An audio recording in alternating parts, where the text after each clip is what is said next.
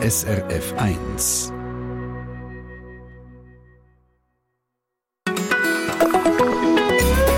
SRF1. Kano der Dino. Die gute alte Kassette. Hat dazu mal den Plattenspieler abgeheicht, der sich ja inzwischen zum Teil wieder durchsetzt. Aber die Kassette, das Tonband, das hat irgendwie keiner mehr. Falsch. Für Private ist das Magnetband zwar Liebhaberobjekt geworden, aber in der Industrie spielt es nach wie vor eine Rolle. Wir rollen die Rolle mal ab und schauen, was da drauf ist, auf den heutigen Bändern. Willkommen zum Treffpunkt am Mikrofon. Sorry, der hätte jetzt müssen sein. Bangles, be with you.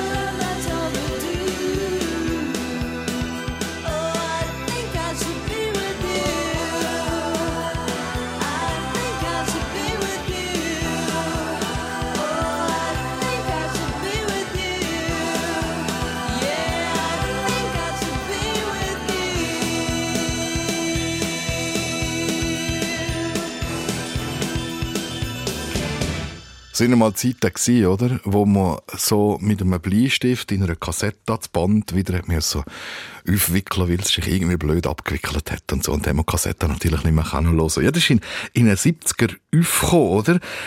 Die Kassette, die Musikkassette hat es geheissen, oder Compact-Kassette, die hat damals mal die Schallplatte abgelesen. Heute haben ja die wenigsten Menschen haben noch einen Kassettenspieler oder Tonbänder, wo wirklich Musik oder Tonmaterial drauf gespeichert ist. Oder habt ihr noch? Das kann natürlich auch sein. Dann erzählen wir es schnell. SRF1.ch auf Kontakt ins Studio klicken. Was viele nicht wissen, die Magnetbänder, die man euch brauchen kann, um ganz andere Daten zu speichern. Also was heisst, man kann man noch immer. Und das wird offenbar auch gemacht, mehr als man so das Gefühl hat auf den ersten Blick. Banken, Versicherungen oder grosse Datenzentren, die brauchen noch immer so Magnetbänder als digitale Datenspeicher. Der Peter Buchmann ist bei mir im Studio von der SRF Digitalredaktion. Guten Morgen, Peter. Guten Morgen. Das klingt ein bisschen unglaubwürdig. Tatsächlich Bänder als Datenspeicher? Ja, Rechenzentren setzen immer mehr auf Bänder als Speichermedium. Die haben ein riesiges Potenzial. Da geht regelrecht Post ab im Moment bei den Bändern. Also Datenzentren, wenn ihr erwähnt, auch private Daten sind natürlich in Datenzentren. Was von meinen Daten gibt es denn auf Band? Gut möglich, dass zum Beispiel ein Video, das du gemacht hast mit dem Handy, oder ein Foto, das du gemacht hast mit dem Handy, dass die irgendwann auf einem Band landet. Noch nie haben wir so viele Daten generiert wie heute. Eben Video, Filmli. YouTube sagt, dass bei ihnen 500 Stunden Video aufgeladen werden pro Minute, muss man sich vorstellen. Auch beim SRF gibt es natürlich ein Archiv auf Band. 10.000, 15.000 Stunden Video wird da jedes Jahr archiviert. Kann man nicht ganz vergleichen mit YouTube, weil die Qualität ist viel besser. Die Daten, die wir immer wieder brauchen, die liegen zuoberst im Speicher, in den teuren Speicher. Es gibt so eine Hierarchie. Die Daten, die man dann seltener braucht, die liegen zuunterst in den billigen Speicher. Und das sind dann eben Bänder. Wenn man zum Beispiel beim SRF Tagesschau ein Video nicht mehr so häufig braucht, nicht mehr so aktuell ist, dann wandert das hinten ins Archiv, ins Tape-Archiv ab im Keller. Also, schauen wir uns doch das mal an, was es da so gibt. Früher hat es ja mal Lochkarten gegeben. Was ist das heute, wo die Daten gespeichert sind? Ganz verschiedene Speicher gibt es. Es gibt Arbeitsspeicher, SSD-Platten, Festplatten oder eben dann Magnetbänder. Es gilt generell, je schneller ein Speicher ist, desto teurer ist er auch. Am teuersten und schnellsten sind Arbeitsspeicher und am billigsten und langsamsten sind Bänder. Und die Daten, die man eben nicht mehr so häufig braucht, die wandern dann von dem schnellen Speicher, vom teuren Speicher im billigen Tape-Speicher. Also da wird quasi der Tierspeicher frei gemacht. So ist es zum Geld sparen. Wie wären denn so gigantische Aufnahmemengen, wie wir jetzt gehört haben, so auf Magnetbänder archiviert, jetzt im Vergleich zu Tonaufnahmen? Das Prinzip ist natürlich eigentlich das Gleiche. Und wie das genau funktioniert, das hat mir ein Spezialist von der IBM erklärt, der Simeon Furrer. Er forscht im Labor zu Rüschliken schon seit 12 Jahren an so Bändertechnologie. Bei den heutigen digitalen Magnetbändern ist es so, dass wir sowohl in Vorwärts- wie in Rückwärtsrichtung schreibt. Also vom Anfang vom Tape bis zum Ende vom Tape wird geschrieben. Dabei ist ein Schreibkopf, wo zuerst mal die 32 Spuren, die wir im Moment gleichzeitig schreiben, aufs Band legen oder magnetisieren. Und gerade hinter dem Schreibkopf ist ein Lesekopf, wo die Information unmittelbar wieder zurückliest, eine Fehleranalyse macht und dann entscheidet, ob gewisse Daten nochmal geschrieben werden müssen oder nicht. Wow. Ich habe es ganz schnell so oberflächlich gesagt, aber schauen wir uns noch ein bisschen genauer an. Wo genau werden denn Magnetbänder als Digitalspeicher verwendet? Magnetbänder werden dort gebraucht, wo man wirklich grosse Archive hat, mit viel Daten, oder dort, wo Sicherheit wichtig ist. Du hast am Anfang gesagt, Banken, Versicherungen, das ist sicher so, auch grosse Firmen. Oder eben das SRF haben das Archiv für Video- und Tonaufzeichnungen. Bänder haben viele Vorteile. Sie sind günstig. Ein Tape für 15 Terabyte kostet 50 Franken. 15 Terabyte sind vielleicht 2 bis 3 Dutzend gut ausgerüstete Laptops, der Speicher. Wenn man das mit Festplatten auf Festplatten speichern, dann kostet das ein paar hundert Franken, also ein x-faches. Bänder sind auch billig im Betrieb, weil sie brauchen keinen Strom. Die meiste Zeit steht ja Kassetten im Gestell. Und darum sind Bänder eben auch sicher, weil sie nicht direkt mit dem Internet verbunden sind. Man kann so ein Speicherarchiv von außen nicht angreifen. Also, du hast mir übrigens, das müssen wir schnell sagen, du hast mir erzählt, alle 2 Jahre gibt es neue Bändergenerationen, quasi doppelt so viel Speicher haben die dann. Wie kann das sein? Ein wichtiger Grund: auf den Bändern hat es noch viel Platz, den kann man besser nutzen. Bei der Festplatte ist man da am Anschlag. Ein Band ist heute etwa 1 Kilometer lang, das kann man auch noch länger machen, ist etwa 12,5 mm breit, so breit wie ein Videoband in der Kassette. Und man muss sich das vorstellen, auf diesen 12 mm gibt es 10.000 Spuren, die nebeneinander geschrieben werden. Das ist jetzt schon möglich. Und der Simeon Furrer von der IBM hat mir gesagt, in Zukunft sind das ein paar 10.000 Spuren auf 12 mm. Dabei ist das eine Einheit ist noch breiter, als sie lang ist, was da geschrieben wird. Ein Bit ist nur noch 50 Nanometer lang. Das ist ein Drittel so gross wie ein HIV-Virus. Wow. Das sind Zahlen. Übrigens, auch bei SRF im Archiv stehen immer noch Regale voll Bänder. Nicht nur alte, die man mal aufgenommen hat, sondern aber auch neue, wo neue Daten drauf gespeichert werden. Schauen wir gerade mal rein. In ein paar Minuten im Treffpunkt, weil wir haben gelernt, Bänder, Magnetbänder, haben alles andere als uns gedient, kann man immer noch als Datenspeicher brauchen. Und wir haben gelernt, der Peter Buchmann von der Digitalredaktion hat offenbar einen Laptop mit 5 Terabyte Speicherplatz. Halb wie verrechnet. Was hast du alles auf dem Laptop? Lack.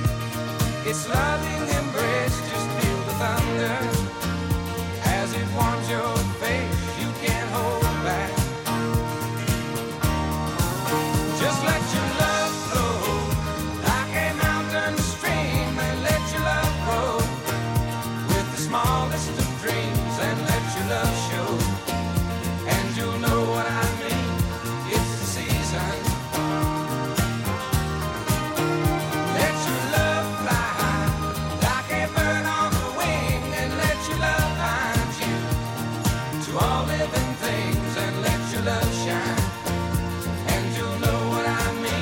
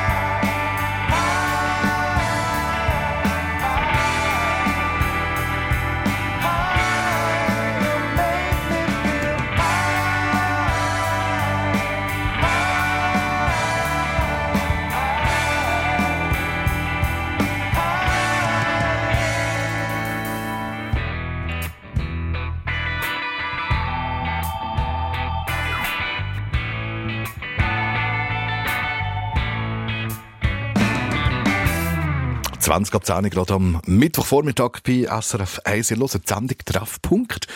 Und dieses Thema sind im Moment gerade Magnetbänder. Also wirklich das, was ursprünglich mal in der Musikkassette da drin war. Die Magnetbänder hat man ja so das Gefühl, als Privatperson, die haben völlig uns gedient, wir haben vorgekehrt. Nein, nichts von uns gedient.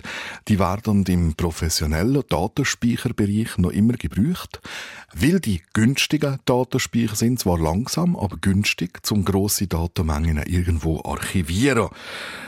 Zum Beispiel bei Banken, Versicherungen, Datenzentren, aber auch bei SRF mit einem grossen Radio- und Fernseharchiv, wo Radiobeiträge und Filmbeiträge lagern.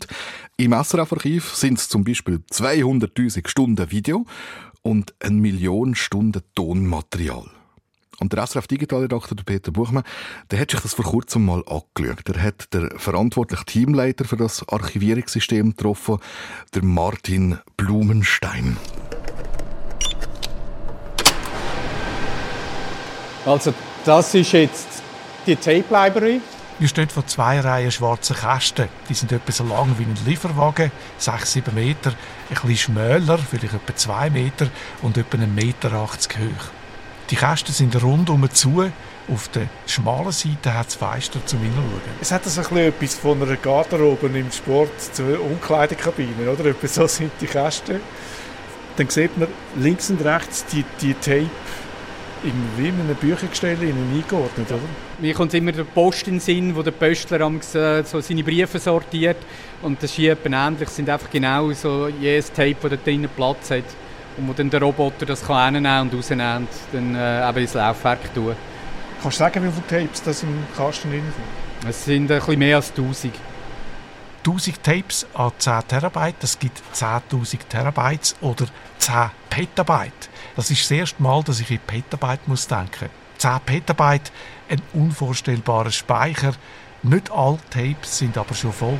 Es hat auch viele leere Tapes drin, weil wir ja Tapes bereitstellen, wenn natürlich Neues reinkommt.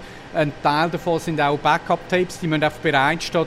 Periodisch werden die auf die Backup-Tapes geschrieben und wenn die voll sind, werden sie ausgeworfen. Aber die meisten Tapes drin sind natürlich gefüllt.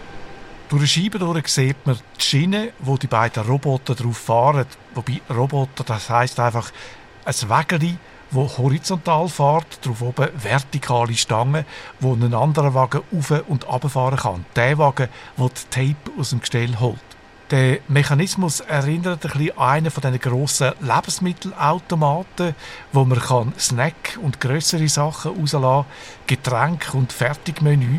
Der Tape-Roboter ist aber einfach viel zackiger unterwegs als der Lebensmittelroboter. Also hat er recht Tempo drauf, wenn du umeinander fährst? Ja, es ist recht zügig, der darf nicht im Weg stehen. Kannst du sagen, wie lange es braucht, bis es Tape vom Kasten, vom Lager, im Laufwerk hinein hat? Also rein zu holen und zu reintun geht recht schnell. Das sind vielleicht, würde ich jetzt schätzen, 10 Sekunden. Aber er muss dann noch dort innen an die Stelle hinspulen. Und obwohl er natürlich sehr schnell ist, also er muss dann irgendwie mit der Geschwindigkeit runterkommen, je näher er ist. Um dann präzise können, dann geht es ein bisschen hin und her. Und das ist natürlich das, was Zeit braucht. In 10 Sekunden schon ist das Tape im Laufwerk. Das Laufwerk spult dann zuerst mit etwa 9 Meter pro Sekunde und bremst dann kurz vor der gesuchten Position ab und muss die noch genau suchen. Vor allem das Suchen braucht Zeit, das Auslesen der Daten selber geht dann aber wieder schnell, doppelt so schnell wie bei einer Festplatte. Das Auslesen selber ist in einer sehr hohen Geschwindigkeit, aber das Positionieren, das Einspulen, das braucht recht viel Zeit. Also von diesen 3 bis 5 Minuten, die ich vorhin gesagt habe, ist eigentlich der Overhead das, was wirklich Zeit ausmacht. Und nicht irgendwie jetzt halt vielleicht, sagen wir, 1 Stunde File ausspielen oder 2 Stunden File ausspielen. Das ist zeitlich nicht einmal ein grosser Unterschied. Das wird keine grosse Differenz sein. Aber eben, halt mal an die Position hinkommen. Das macht es wirklich aus. 10 Terabyte haben auf einem Tape Platz. Auf der neuesten Generation sind es rund doppelt so viel. Das SRF stellt schon bald das Archiv auf eine neue Generation um. Das hat 2 Vorteile. Erstens hat man wieder eine Kopie von allem auf frischen neuen Tapes. Für die nächsten Jahre einen sicheren Speicher. Und zweitens hat man jetzt doppelt so viel Platz im Archiv. Der Speicher oder der Schrank, vor dem wir jetzt stehen und was eigentlich ein Langzeitarchiv ist, den haben wir seit 15 Jahren. Und der ist nicht angewachsen, der war von Anfang an so gross gewesen, obwohl wir jetzt natürlich über die 15 Jahre jährlich mindestens 10'000 Stunden, zum Teil natürlich aus den Digitalisierungsprojekten noch viel mehr importiert haben. Aber durch das, dass wir den Speicher permanent dichter haben können bekommen, haben wir vom physischen her den Platz nicht grösser müssen machen. Ein Speicher, der immer gleich gross ist, physisch, aber immer mehr Sachen drin Platz haben, das ist wie eine Geschichte aus einem Märchen, wie die Geschichte von einem Sack, wo man immer mehr Sachen reinstopfen kann, wo alle drin Platz haben, aber der Sack bleibt immer gleich gross. Das Archiv kann problemlos weiterwachsen. Was vor der Digitalisierung noch in Dutzenden Keller versorgt war, hat jetzt auf einem Raum von vielleicht einem Lieferwagen Platz. Es ist heute völlig normal, was man eigentlich alles abspeichert, wo man alles aufbewahrt. Und was dann auf der anderen Seite zeigt, wie wichtig ein Archivsystem eigentlich ist, weil das Speichern selber ist ja nur das eine. Letztlich muss man es auch wieder verfügbar machen. Und ohne wirklich ein richtiges Archivsystem wäre das einfach zwar das Material noch vorhanden, aber man würde es gar nicht mehr finden. Die Reportage von Peter Buchmann aus dem SRF-Archiv riskiert, wo 200'000 Stunden Video und 1 Million Stunden Audiomaterial lagern. Und aber ganz wichtig auch, Peter, oder? Es langt nicht einfach, die Daten irgendwo zu speichern. Das bringt nichts. Nein, man braucht das sogenannte Metadaten. Man muss wissen, was wo abgeleitet ist, möglichst genau. Und auch das passiert automatisch, hat mir der Martin Blumenstein gesagt. Da legt niemand die Hand an und geht die Files suchen und transferiert die irgendwie über, sondern das ist ein automatisierter Prozess. Da ist einerseits mal ein Planungssystem, wo wir wissen, wenn was ausgestrahlt wird, auch von der Zeit, also da, wo dann auch angegeben ist, in der Tagesschau von um 7:30 Uhr. Die Informationen werden eigentlich dann als Produktionssystem weitergegeben, wo dann weiss, okay, ich zeichne jetzt genau die Sendung auf, das File muss ich dann weitersenden und dann kommt so richtig Archiv und dann sind noch irgendwie ein Websystem involviert, wo Metadaten drauf sind, wo zum Inhalt etwas sagen, plus noch ein anderes Planungssystem, wo noch weitere Metadaten hat. Und auch dort werden die wieder reingeholt und dann eben im Archivsystem importiert. Mhm. Aber zum Metadaten, weißt, ich mache jetzt ein berühmtes Beispiel, oder? Also, das wird immer wieder gesucht. Der Moment, wo der Adolf Ogi zum ersten Mal Freude herrscht, sagt, wo er zum Claude Nicolaiens Aller, das muss schon jemand von Hand schreiben. Adolf Ogi sagt, Freude herrscht.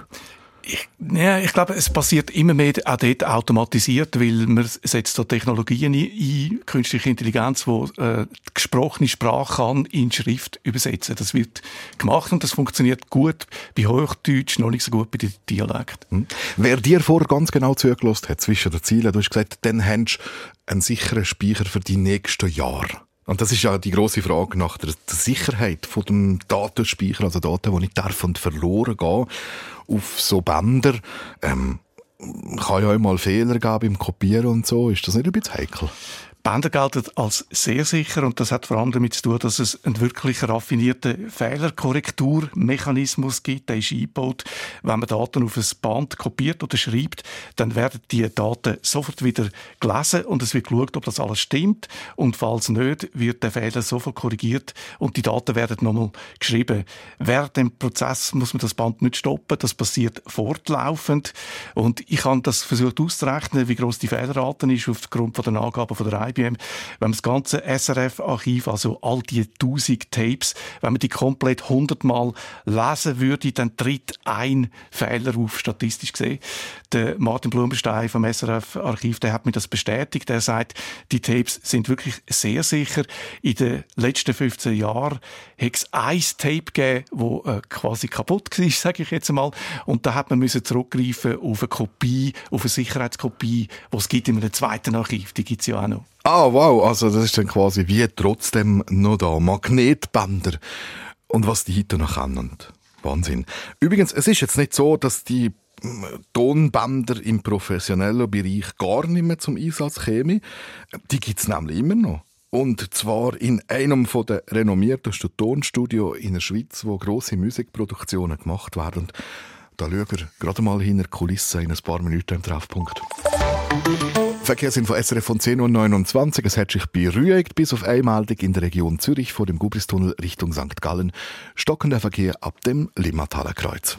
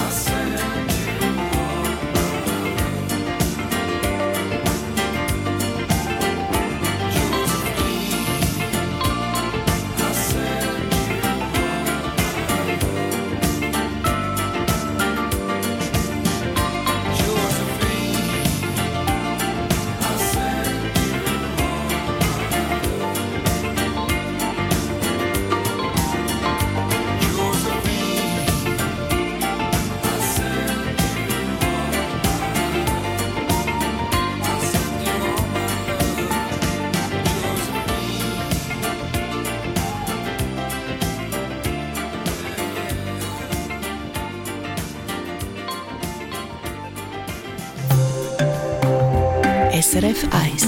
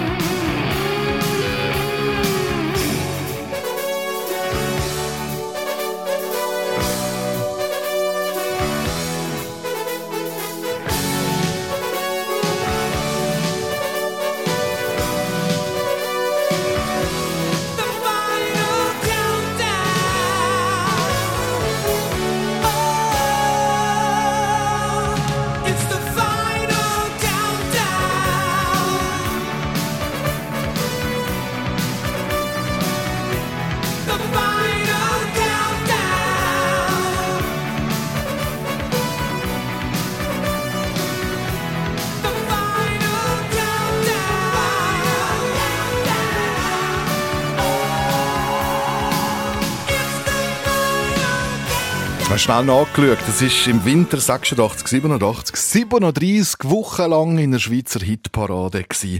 Europe, The Final Countdown, kehrt bei SRF 1 an dem Mittwochvormittag. Und aufgenommen hat man das Lied in der Schweiz, in einem Studio, wo schon der Prince, wo die Lady Gaga, Giannanini, Lenny Kravitz oder aber Europe aufgenommen haben. Das Tonstudio heisst Powerplay und liegt in Mur im Kanton Zürich am Greifensee. Die Studios, die sind heute noch bekannt für analoge Geräte, die aber da immer noch stehen. Peter Buchmann von der SRF Digital Redaktion fragt sich dann einfach, oder? Wenn alles digital, günstig, einfach, schnell möglich ist, warum nutzen die Musikerinnen und Musiker heute noch alte Tonbandmaschinen und analoges Tonbandmaterial? Es gibt zwei Gründe. Aufnahmen auf Bandmaschinen, die tönen anders als digitale Aufnahmen im Computer. in einem analogen Studio mit Band, das schafft man auch anders als in einem digitalen Studio. Wie man Musik macht, ist eine andere. Also, irgendwas schnell an, oder Einzel. Du sagst, Tonbänder den und anders als Aufnahmen, die ein Computer gemacht hat. Ein Computer ist ja sehr genau, das heisst, es muss ein bisschen ungenau werden, oder wie? Es ist vor allem, der Klang ist wärmer, es ist satter, sagen die Profis, das Band komprimiert eine Aufnahme, das heisst, die leisigeren Partien, die werden lauter, ohne dass die Laute zu laut werden und dann scherbeln. Das ist eben genau das, was bei digitalen Aufnahmen sofort passiert. Die Eigenschaften, die passen vielleicht nicht zu jedem Musikstil, sind gut für Jazz, Motown, Soul, Rock, eher weniger für Popmusik. Popmusikerinnen, die arbeiten weniger mit Band. Der Prinz ist da vielleicht eine Ausnahme. Dann haben wir auch gesagt, ein analoges Studio, das tönt anders und man schafft anders als im digitalen Studio. Nämlich? Wenn ich digital mit dem Computer etwas aufnehme, dann sind mir nachher alle Möglichkeiten offen. Ich kann zum Beispiel bei einer Sängerin, bei einem Sänger noch künstlichen Hall rein tun, dann wird er wieder verwerfen, zurücknehmen, wieder anders ausprobieren. Wenn ich mit dem Band aufnehme, dann geht das nicht. Dann muss ich mich entscheiden. Ich muss mich früh entscheiden. Das ist ein wichtiger Aspekt. Man macht auch anders Musik, hat mir der Cyrill Camenzind gesagt. Er leitet die Powerplay-Studios zum Mur. Wir haben Kunden, die einfach sagen, hey, wir möchten das, wir möchten auf Band. Und zum Teil nicht nur wegen der Wärme vom Tape, sondern auch der ganze Workflow, dass halt einmal kein Bildschirm läuft. Dass du aufnimmst und nachher in die Regie überkommst und dann einfach das Band abspielst und man hört Musik und man schaut nicht Musik. Weil das ist ja manchmal ein bisschen Gefahr, dass man dann überkommt und man schaut auf den Bildschirm, da bin ich nicht ganz auf dem Takt. Und das ist wie weg. Und das ist ein super Phänomen, dass halt, wenn die Musiker da rüberkommen und nur Tape hören, viel mehr sie nachher merken, da spielen wir nicht aufeinander auf oder die Instrumente gehen nicht aneinander vorbei. Und ich glaube, das ist das, was so ein bisschen das Revival hat, dass man sagt, lass uns den alten Weg wieder probieren und sich limitieren. Der alten Weg einmal wieder probieren. Das ist eigentlich noch ein schöner Gedanke, oder? Ja, auch sich limitieren und sich einmal entscheiden. Das kann man auch sonst mitnehmen aus dem Studio raus. Man darf im Leben zwischendurch einmal schneller eine Entscheidung treffen. Genau. Ganz schön. Es ist übrigens eine Frage an auch noch. Habt ihr noch so alte, grosse Bänder? So Revox-Bandmaschinen oder andere bei euch daheim? Dann erzählen Sie es doch kurz. Und zwar auf SRF1.ch unter Kontakt ins Studio. Du hast noch, Peter, gell? Ich habe noch eins, habe es nach 25 Jahren wieder ausgegraben und es funktioniert nicht mehr. Es ist kaputt gegangen, als ich es eingesteckt habe. Aha. Also dann bringt es dir wie nichts mehr? Ich müsste es reparieren lassen. Ich bin gewarnt worden, dass das passiert, wenn man es so lange nicht braucht, dass am Netzteil irgendetwas durchbrennt. Und das ist tatsächlich passiert. Ja. Schade. Kannst du ja irgendwann nachholen. Das mache ich ganz sicher. Und es gibt euch Menschen jüngeren Kalibers, Musikerinnen und Musiker, wo die alte Form von Produktion noch immer will und pflegen. Zum Beispiel der Admiral James T., junger Schweizer Musiker, der sich 10 Jahre abgemolden hat, dann wieder zurückgekommen ist und hat gefunden, ich mache ein Country-Album. Das hat er gemacht, ist erst gerade erschienen und er hat es gemacht auf einer 8-Spur-Bandmaschine. Und lustig euch, das Album, das gibt es euch als Musikkassette im Handel. Admiral James T. auf dem Bass.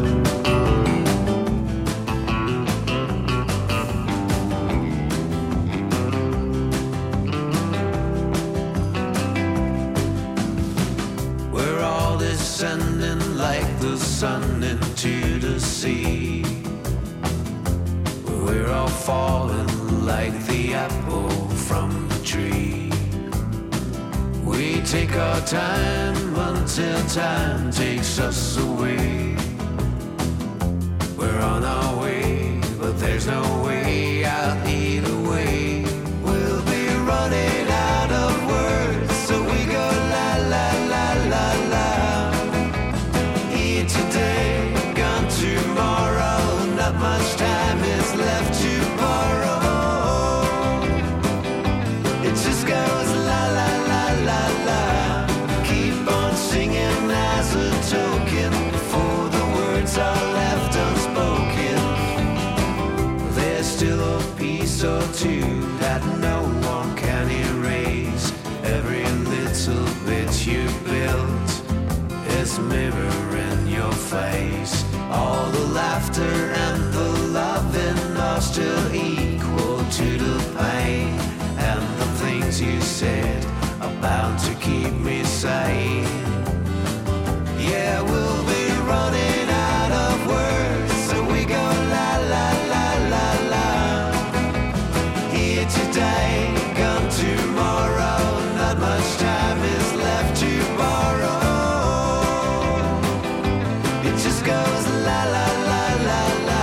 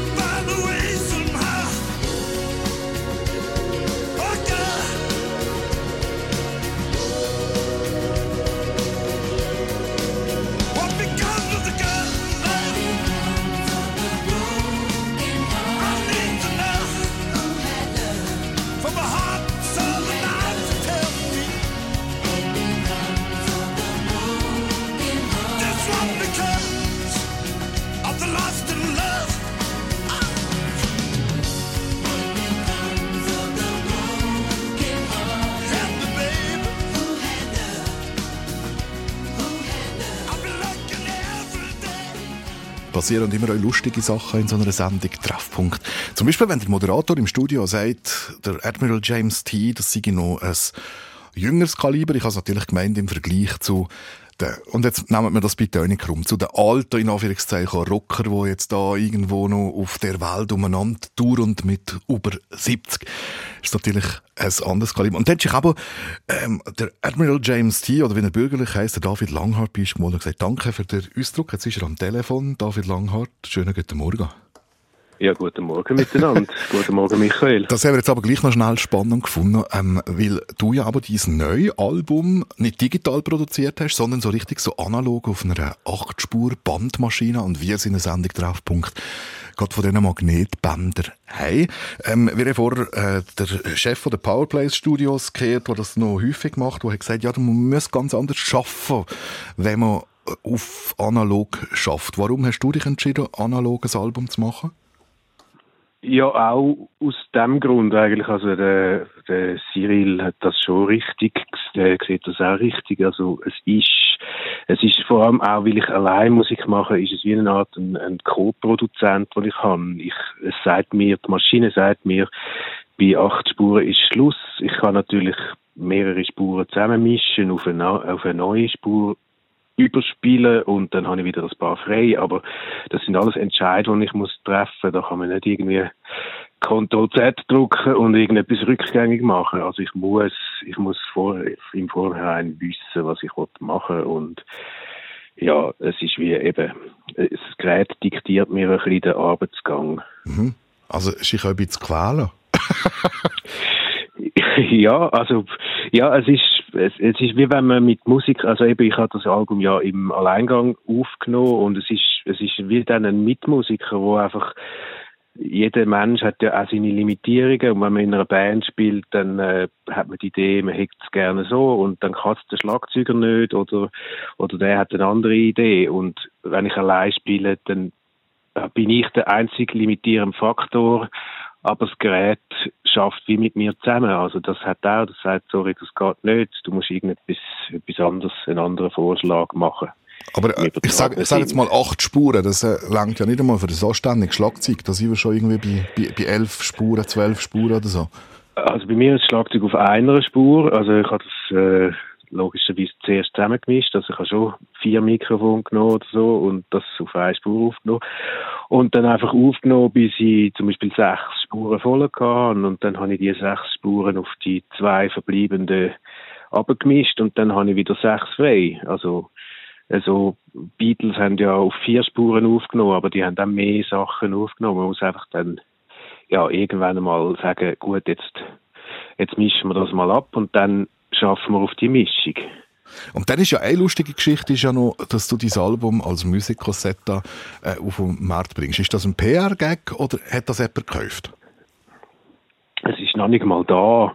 Die sind noch im Verzug, die haben noch irgendein Pressproblem. Das ist kein PR-Gag. Also ich habe den Admiral ja pausiert für 10 Jahre jetzt und ich habe in den Mitte 90er Jahren angefangen, eigentlich genau so, wie ich jetzt da weitergemacht habe. Also ich habe auf 8 Spuren aufgenommen und habe Kassetten rausgegeben und ich habe jetzt einfach dann gedacht, wenn ich jetzt den Admiral wieder ausgrabe, dann gebe ich das auch wieder auf Kassetten raus. Es kommt auch auf CD und auf Vinyl und digital im Internet. Danke vielmals für den Einblick. Admiral James T. oder aber David Langhardt bürgerlich. Alles Gute da, viel Erfolg weiterhin. Ja, danke, gleichfalls. Die Sendung Treffpunkt am Mittwochvormittag, wo ist natürlich eure Reaktionen von auch erreichend. Zum Beispiel der Rolf Zeller hat geschrieben, er hat seit 1959 Tonbänder und ein Revox seit 1972. Er hat sogar vom Kollegen ein 4-Spur-Gerät ausleihen, weil das eigene nur 2 Spuren war, zum Aufnahmen über das Leben verschiedener Grosseltern seit 1881 aufgenommen. Und in den 60er-Jahren dann quasi auf Band umtransferiert, dass er das hätte, ich kann noch retten, die Aufnahmen. Dann haben wir den Peter Weiss gehabt, ein Revox A77 steht bei ihm mit entsprechenden Bändern, sind immer noch im Betrieb, funktionieren einwandfrei, genauso wie die alten Tonbandkassetten im Auto. Wow, Tonbandkassetten im Auto. Peter, hast du noch irgendwo ein Kassettengerät? Ja, ich habe ein Kassettengerät, aber ich brauche das nicht wirklich. Nein, ich brauche es nicht mehr, aber ich habe noch eins, weil ich ja nie etwas fortgehe oder weggebe. Eine grosse Frage, die noch kam, die finde ich ganz, ganz spannend. Da schreibt uns jemand, Moment mal schnell.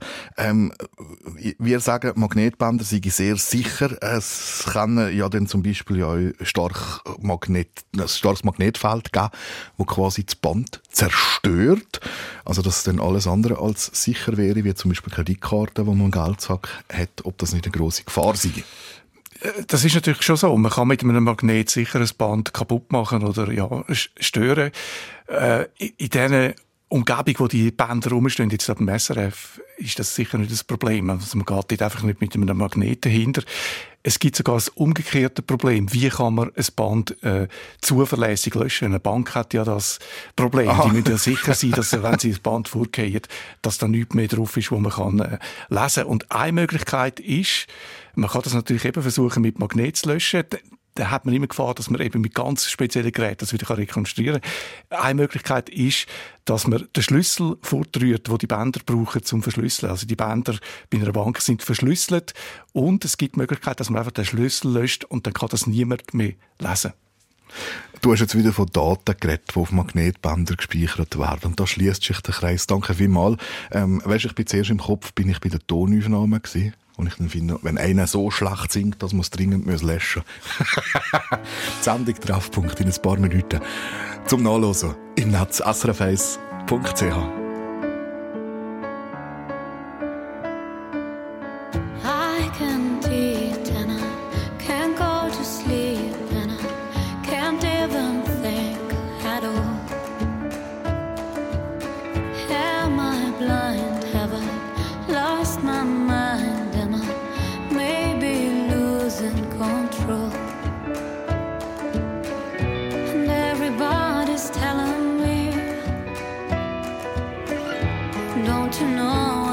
Could be.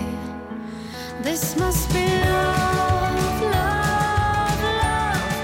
What all the world is dreaming of, especially the lonely ones, just like you and me, you and me.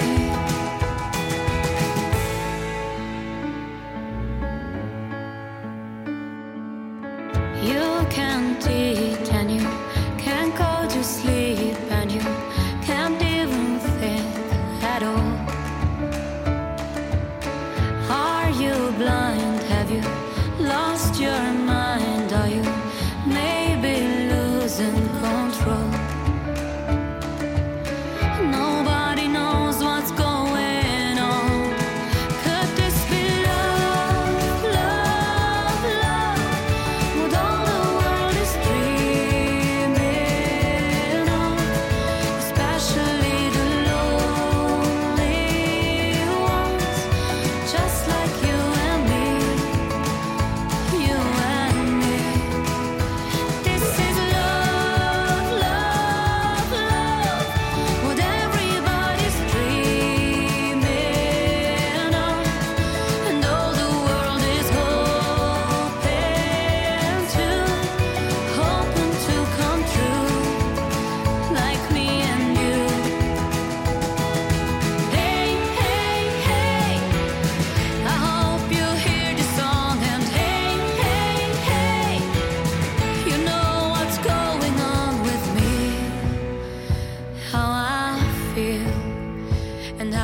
dream.